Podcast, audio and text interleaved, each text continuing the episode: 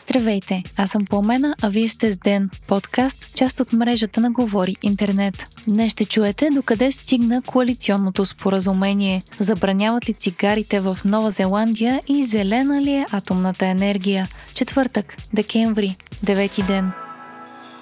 Изглежда, че преговорите относно коалиционното споразумение между Продължаваме промяната, БСП има такъв народ и Демократична България са на финалната права. Очакваше се то да бъде подписано днес, но социалистите поискаха спешна среща на лидерите сутринта за уточнение на текстове, касаещи социалната сфера. След срещата, лидерът на БСП обяви, че всичко е било уточнено и Националният съвет на партията ще се проведе утре в петък и официално ще бъде гласувано подписването на коалиционното споразумение. И трите партии в Демократична България са взели решение да подкрепят споразумението, а Ива Митева от Има такъв народ предположи, че Слави Трифонов ще подпише коалиционното споразумение като лидер на партията. Така, прогнозите на бъдещият министр-председател Кирил Петков са за подписване на споразумението в началото на следващата седмица и представяне на кабинет пред президента. Днес и служебният премиер Стефан Янев потвърди, че е получил покана да бъде министр на отбраната в бъдещото правителство. Бойко Рашков пък, който е министр на вътрешните работи, каза пред журналисти, че не е получавал предложение да остане министър и в редовното правителство още от деня. Служебният министр на правосъдието Иван Демерджиев поиска да се образува дисциплинарно производство срещу главният прокурор и заместничката му, съобщава БНР. Предложението на Демерджиев е изпратено към членовете на прокурорската колегия на Висшия съдебен съвет. Причината за това е, че прокуратурата на два пъти е отказала да предостави поисканата от Министерството на правосъдието информация за прилагането на закон от съдебната власт, който е свързан с случайното разпределение на дела. От доста време се говори, че има пропуски в закона, които позволяват делата да не са разпределени случайно, а да се падат при точно определени състави. За първи път Министерството на правосъдието изисква тази информация през август месец. Главният прокурор днес пък отново потвърди, че няма намерение да подава оставка, след като тя отново му бе поискана, този път от Христо Иванов от Демократична България. Иван Гешев каза и че в момента се оказва натиск и репресия срещу прокурори, но не даде повече информация.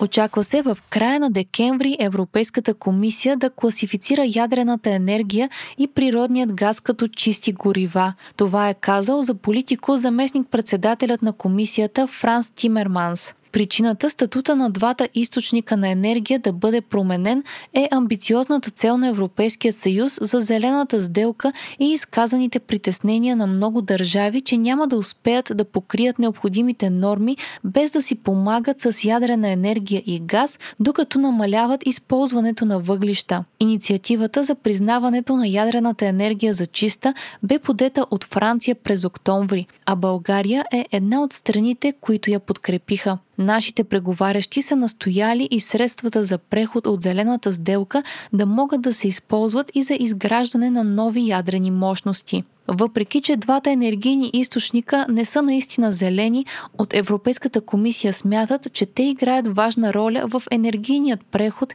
и преминаването към възобновяема енергия.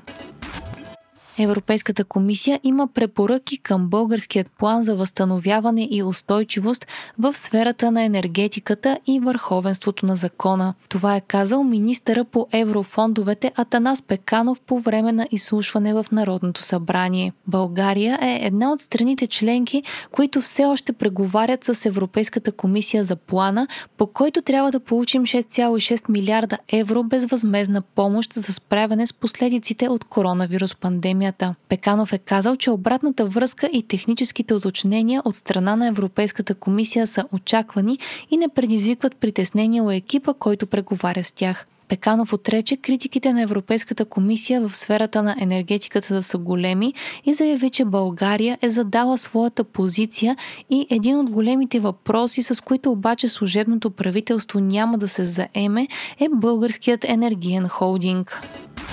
Нова Зеландия ще забрани продажбата на цигари на следващите поколения, съобщават световните медии. Министерството на здравеопазването на страната съобщи, че новият закон ще влезе в сила през 2027 година и по този начин хората, които ще бъдат на и под 14 години, никога няма да могат да си купят цигари легално в страната. Целта на новия закон, който още не е преминал одобрение от парламента, е младите хора никога да не започват да пушат. Законът предвижда да се продават само тютюневи изделия с много ниски нива на никотин, както и по-малко магазини да имат право да ги предлагат.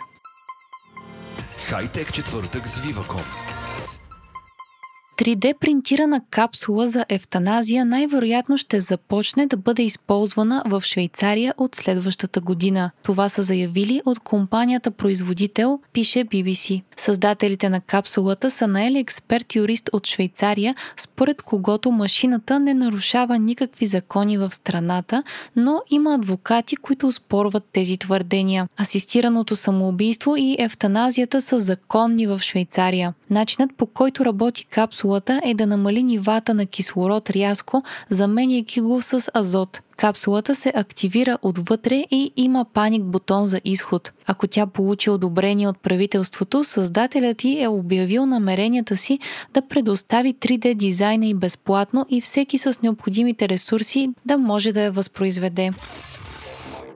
Инстаграм обяви нови функции, които ще позволяват на тинейджерите и родителите им да поставят времеви лимити за използване на приложението, пише BBC. Това се случва посред поредните обвинения към социалната мрежа и ден преди директора и да се яви на изслушването пред американските сенатори относно онлайн сигурността. Новата функция, която ще бъде достъпна в Instagram, цели да се противопостави на резултатите от скорошно проучване, които показаха, че подрастващите винят приложението за повишената си тревожност.